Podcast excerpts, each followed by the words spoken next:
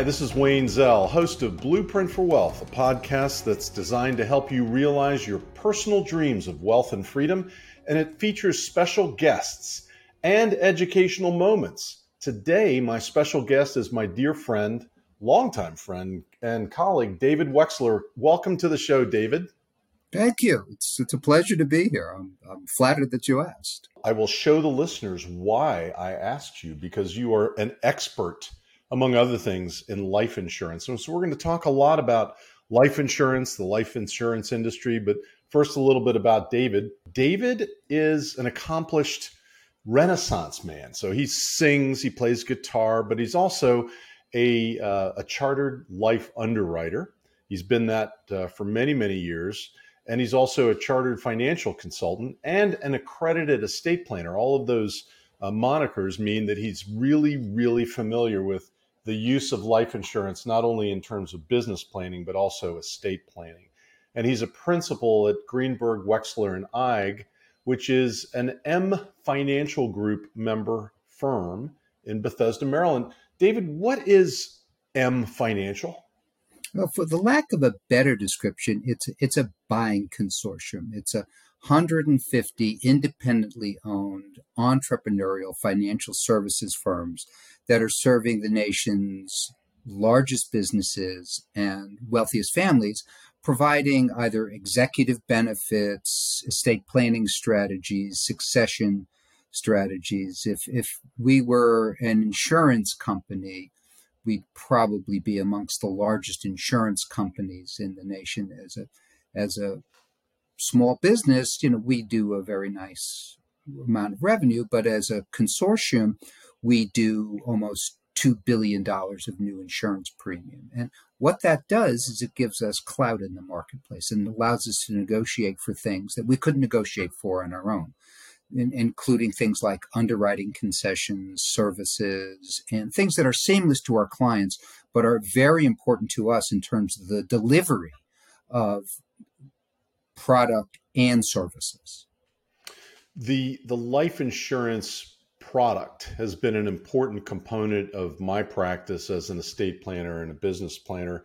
And what I was hoping you could do is give me three important uses of life insurance for entrepreneurs and businesses today, what do you see as being the most important uses of life insurance in business for entrepreneurs? So, some of it just depends upon how the business is structured and what the long term succession of the business is. So, for example, if, if we're working with an entrepreneur and they're the sole owner of the business, the question as part of the succession arrangement is what is going to happen to that business, God forbid something happens to you. Right. So there's a lot of planning that can go around with this, but my particular specialty of this is how do you fund the plan? So frequently with single owners of businesses where we're looking to put into a strategy that will design the succession of that business, which will involve keeping key employees engaged, potentially finding a buyer for that business, working out a buyout. Frequently, we will put some amount of key person life insurance in the business, where the business is the owner and the beneficiary of that. Now, what we usually in, engage our, our entrepreneurs to do is to use this cash as a form of something we call a stay bonus. And it, what it will do is it will give the key employees the incentive to continue to work there and continue to drive the succession of the business, knowing that they now have a stake in doing that. So it really provides an incentive for them to complete the plan that the entrepreneur would have completed had they been there for that. that so that's so that's interesting. So what you're saying in in terms of uh, you know understandability for the listener you're saying that the business buys a life insurance policy on the owner. Correct. And it's a permanent life insurance policy that generates cash surrender value inside the policy correct? It could. It, sort that sort of is in alignment with what the other planning for the business is. So for okay. example if you have a, a cycle for the business that's saying we want to build this business up to $100 million of revenue. And then we're going to put it in the market. So my risk is only temporary in this because that's part of my plan. Right. Then it maybe a temporary policy would work for something like that. However, if I'm dealing with family businesses where there's a likelihood that some child or grandchild, niece, nephew, cousin will succeed in this business and but the sole owner of the business happens to be at the generation above that, permanent life insurance probably would make more sense in terms of the delivery of the dollars so that you can incent non family executives to stay with the next generation so that they have a stake in the business without necessarily giving them ownership in, in the now, business. Now, if you have a company owned life insurance policy and mm-hmm. you've got a sole owner of the company, isn't mm-hmm. it true that the insurance proceeds will be included in the owner's estate as part of the value of the company? Well, that that's possible. I mean, it sort of depends upon how you how you structure it. Right. So, so for example, uh, this is going to go to my sort of next point with this is oftentimes when we're dealing with entrepreneurs, there may be multiple stakeholders. There may be partners, there may be other investors, there may be things like that. If you you know that if you structure a buy sell arrangement between shareholders or owners of a business in such a way that it obligates the business to buy the, the stock from the decedent right. that, then that is serving a business purpose and doesn't necessarily inflate the value of the business because there's a liability on the other end of it in order to be able to do that. So it's a, it all depends on the circumstances and the structure. If you structure it correctly, the proceeds won't necessarily inflate the value of the business. And then there's other planning circumstances that. So, for example, let's say your client is married and the business is going to be in their revocable trust and it would qualify for the unlimited marital deduction. Yes, the value would increase by value of that, but there, would there be a tax on that? No, because it would qualify for the marital deduction. So the answer to that is it's multifactorial. It's all sort of circumstance driven. All right. So key man insurance is one technique. Give mm-hmm. me a couple more important techniques for the entrepreneur business owner that they need to have life insurance for.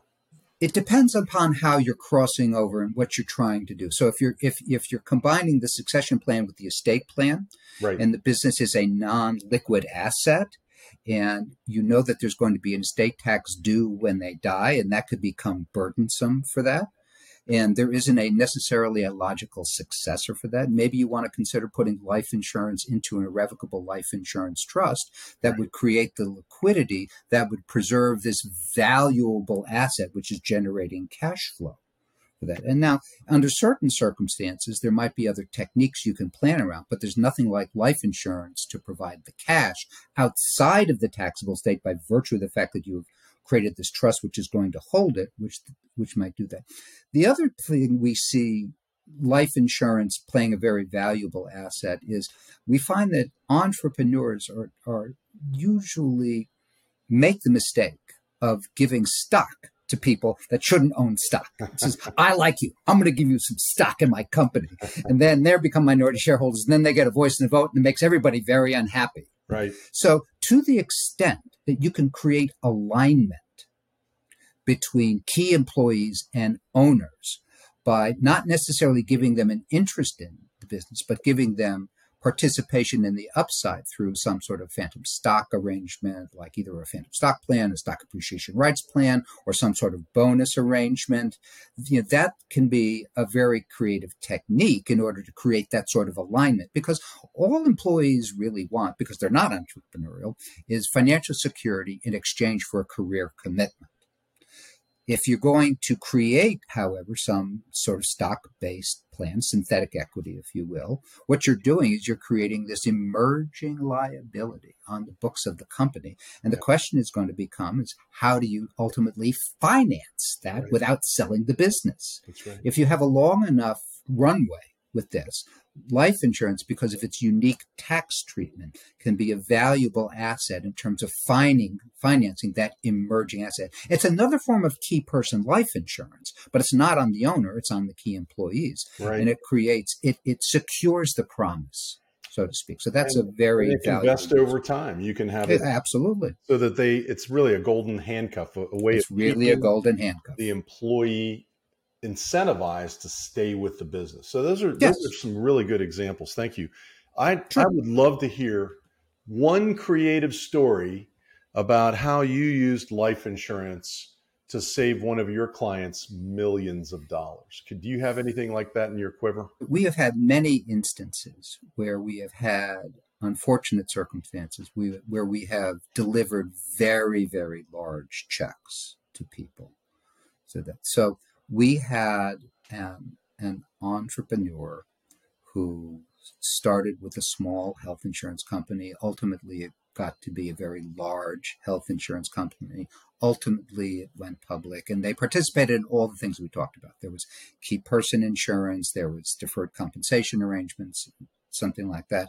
Mm-hmm. But the the the way we saved millions of dollars for this person is ultimately when the business got sold and they had the value realizing event and now they had an estate tax circumstance, we had put in something called a split dollar arrangement. And under this split dollar arrangement, we created an irrevocable life insurance trust. The business ultimately financed this irrevocable life insurance trust. Ultimately, the, the business was paid back through the value in the policy the the person died and had all of these millions of dollars in place to finance the estate tax so that they and this the, we did this because the stock when it got transferred ultimately was restricted.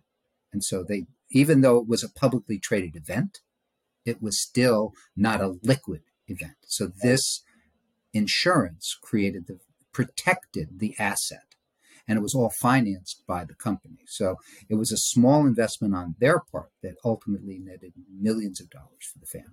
Great story. That, and that that is a classic use of how life insurance can really provide liquidity to the family to defray the estate tax or minimize the impact of the estate tax on an illiquid asset, an asset that was restricted. It couldn't be sold or transferred. So the next question I have is shifting a little bit we've been seeing a resurgence of something called private placement life insurance, both onshore and offshore. And mm-hmm. I wanted to get your thoughts on when is a private placement life insurance policy, PPLI, when does it make sense and when is it overhyped? Because I know in certain circumstances, people have expect, expectations of using this technique and it may not work out the way they want to. Okay. Well, before we get started, let's let's sort of define our terms, right? Because I think this is an important part of understanding the way this works. So, with all life insurance contracts, there is an underlying asset which supports the death benefit of the policy. So if you're looking toward a more traditional type of policy, a whole life insurance policy, for example, the underlying assets which support the death benefit are the general account of the life insurance company, which is a highly diversified portfolio of bonds and commercial mortgages. Not very sexy, very steady. Life insurance companies are the biggest buyers of bonds in the world. They buy them, they don't trade them, they mature, they reinvest them. It's all very stable. In the 70s, insurance companies developed a new form of insurance where it would give control of the underlying asset and take it away from the insurance company and put it into the hands of the policyholder.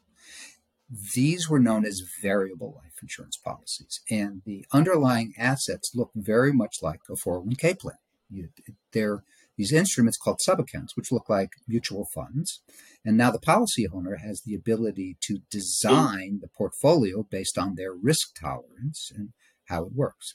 Take it a step further, you can offer a variable life insurance contract that's not registered because variable life insurance is a not only a life insurance product but it's also a registered security you could take it a step further and offer a non registered product that has the ability to invest in those same sorts of instruments, but it's only available to qualified purchasers and accredited investors. So you have to be either wealthy or make a lot of money in order to be qualified to even consider the acquisition of this. Now, the, the, the magic of private placement contracts and is in addition to these sub accounts you can also have these instruments called insurance dedicated funds.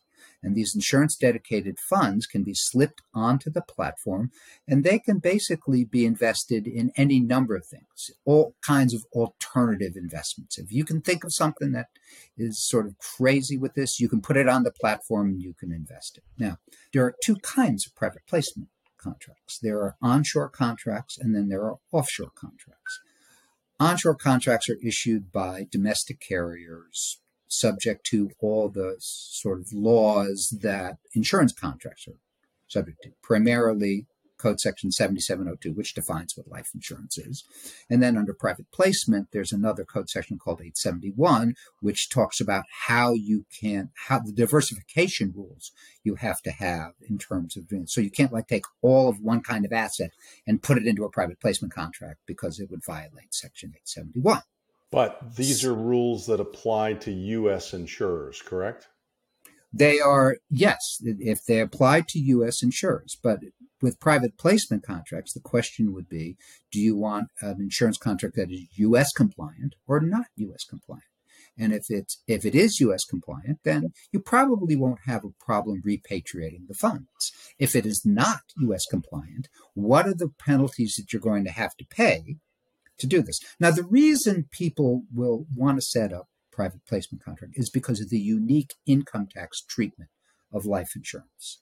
So the first thing everybody needs to remember is life insurance death benefits are exempt from income taxes under section 101. And then if it happened to put it into an irrevocable trust or a dynasty trust or some other form like that, it's also exempt from potentially estate and generation skipping transfer taxes. So the combination of the two can be very tax efficient.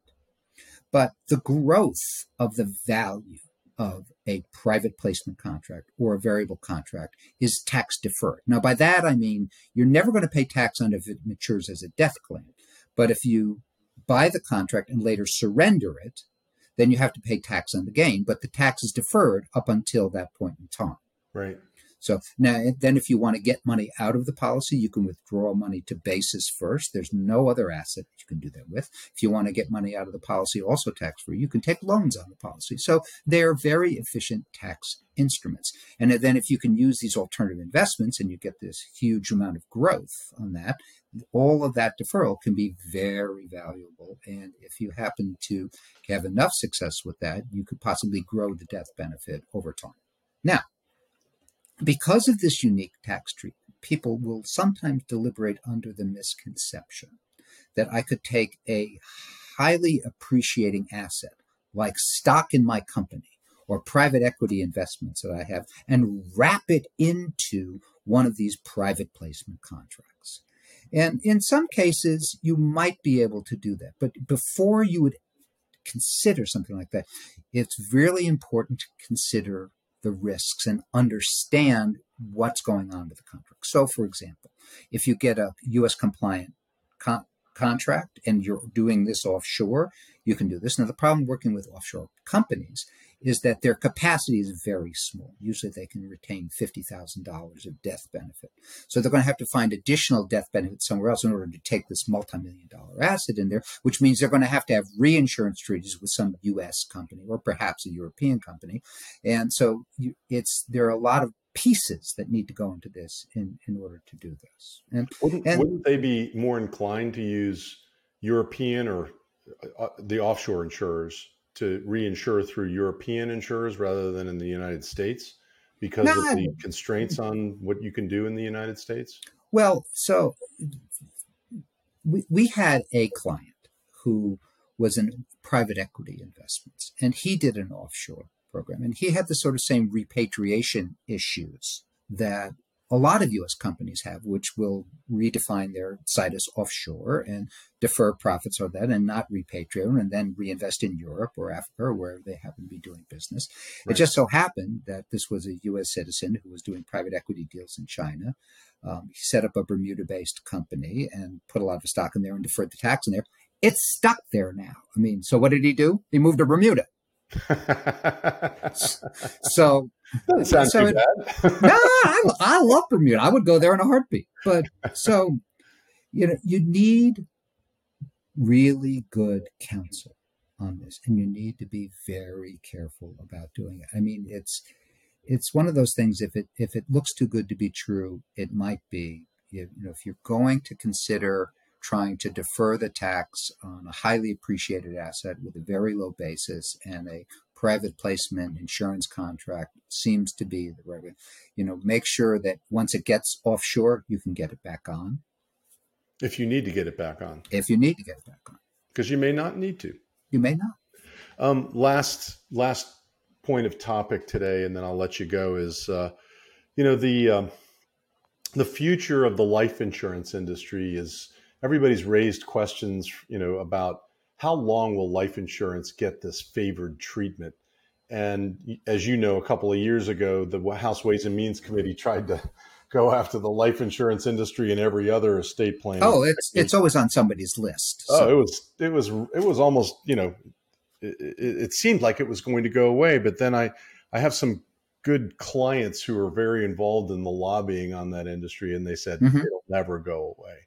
And so my question to you is when people are evaluating life insurance and using it as a technique to minimize estate tax and minimize income tax, is it a viable technique into the foreseeable future? Do you have you are are there any fears among your colleagues that this has been good for so long, but its its utility has come to an end there's an end in sight. What what are, what are you hearing? What do you see in the uh, industry? you know it's it's always on somebody's list and i think it's always on somebody's list because they really don't understand the fundamentals of this. And i'm, I'm going to tell you something which you probably have never thought about but it's it's one of the reasons why it's highly unlikely that it will ever become an issue. So most people think of insurance having an investment component and a death benefit component. And that if you cash in the policy, that you're, you're going to pay tax. And that growth should be taxed as, as you go. Now, if you go back to the turn of the 20th century, 1910, it used to be that life insurance companies could collect all of this premium. And if somebody quit the policy, they just keep all the value. And so, literally, the first Consumer Protection Act had to do with the life insurance company. The, because the notion of the policy having a cash value is not because it's an investment, it's because the insurance company, by statute, is required to set aside a certain amount of money in reserves to pay premiums in to pay death claims in the future. So it's a little bit like amassing an emerging liability and matching it with an asset in order to be able to make sure that when the time comes that the asset or the liability that you've accrued has an asset that manages it. Right. It just so happens that the cash value of the policy, you know, less whatever insurance company fees are attributed to that, is really the reserves that the insurance company has set aside in order to pay claims in the future. Right. So technically, even though you have access to it, it's really the insurance company's money. Right. Because they're holding it to pay your death claim in the future.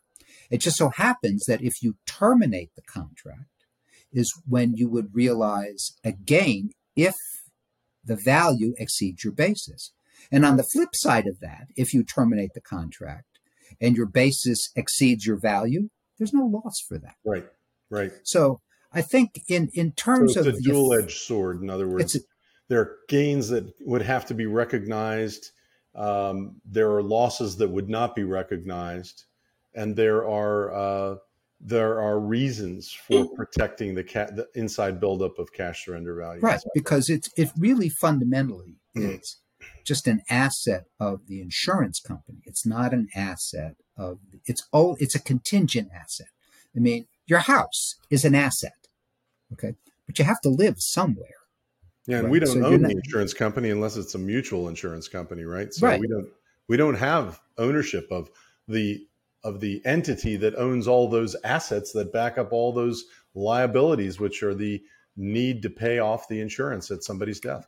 Right. So if you start taxing either the insurance company or the consumer, for the, the buildup of that value, which is really designed to be a reserve in order to pay future claims, you're putting the viability of the entire system at risk. And when you consider the fact that probably 95% of the insurance that's sold is for the purpose of providing financial security for families or funding some liability or protecting the value of a business or something like that, where the unthinkable happens, then you can see where it makes sense not to tax that even and it's it's really a fundamental misunderstanding on the behalf of, of legislatures who are always looking to raise revenue. Well, that was an ex- excellent explanation, and therefore we're going to per, uh, retain this recording and put it out on the internet so that millions and millions of people understand why it's very important not only to get life insurance, but why it needs to be protected in our system today.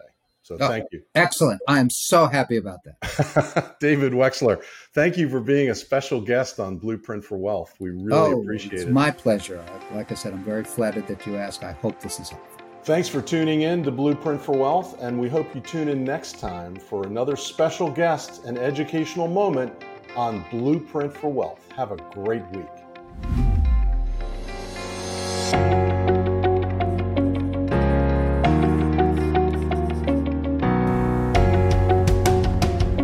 Hi, this is Wayne Zell, and welcome to Blueprint for Wealth, your video cast featuring special content and special guests designed to help you realize your personal dreams of wealth and freedom.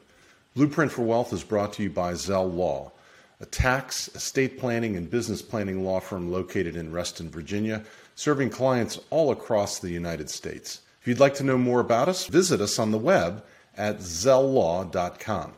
Today's educational moment is featuring the 10 rules of stock options. And let's get started. The 10 things you need to know about your stock options are the following items. Number one, set goals. What do you want to do with the proceeds once you exercise your stock options and sell the stock and get money in your pocket? It's a financial planning exercise that you have to go to. Are you going to use the proceeds for your base savings, for your rainy day fund, for uh, planning for the near future? Are you going to use them for your legal support obligations? Or are you going to do something special like add on to your home or buy a new one, build a vacation home, or even take a vacation? Do the planning up front, set your goals, and then decide how much of your stock options you should exercise and when. It helps you focus on your specific use of the proceeds from the stock in regards to your other financial planning obligations, income, and savings. Number two, develop a plan. How do you handle your stock options over time? Well, this involves understanding the tax issues relating to stock options, which we'll cover in a second. And also, if you exercise today and you lock in your, your, your, your stock appreciation today, have you lost out on gains in the future by exercising now? Develop, developing a good plan helps you focus on your specific use of the stock in relation to your other income and savings, just as I mentioned a second ago. Exercise and sell just enough to meet your goals. There are really two approaches that you could adopt. One is stagger the exercises of the stock options and sales over a period of years to spread out the income tax obligation or hold the options until the last possible moment when you must exercise them in order to best maximize your gains. Number three, you really need to understand how to value your stock options. You need to account for the exercise price, the strike price that you have to pay when you exercise the option.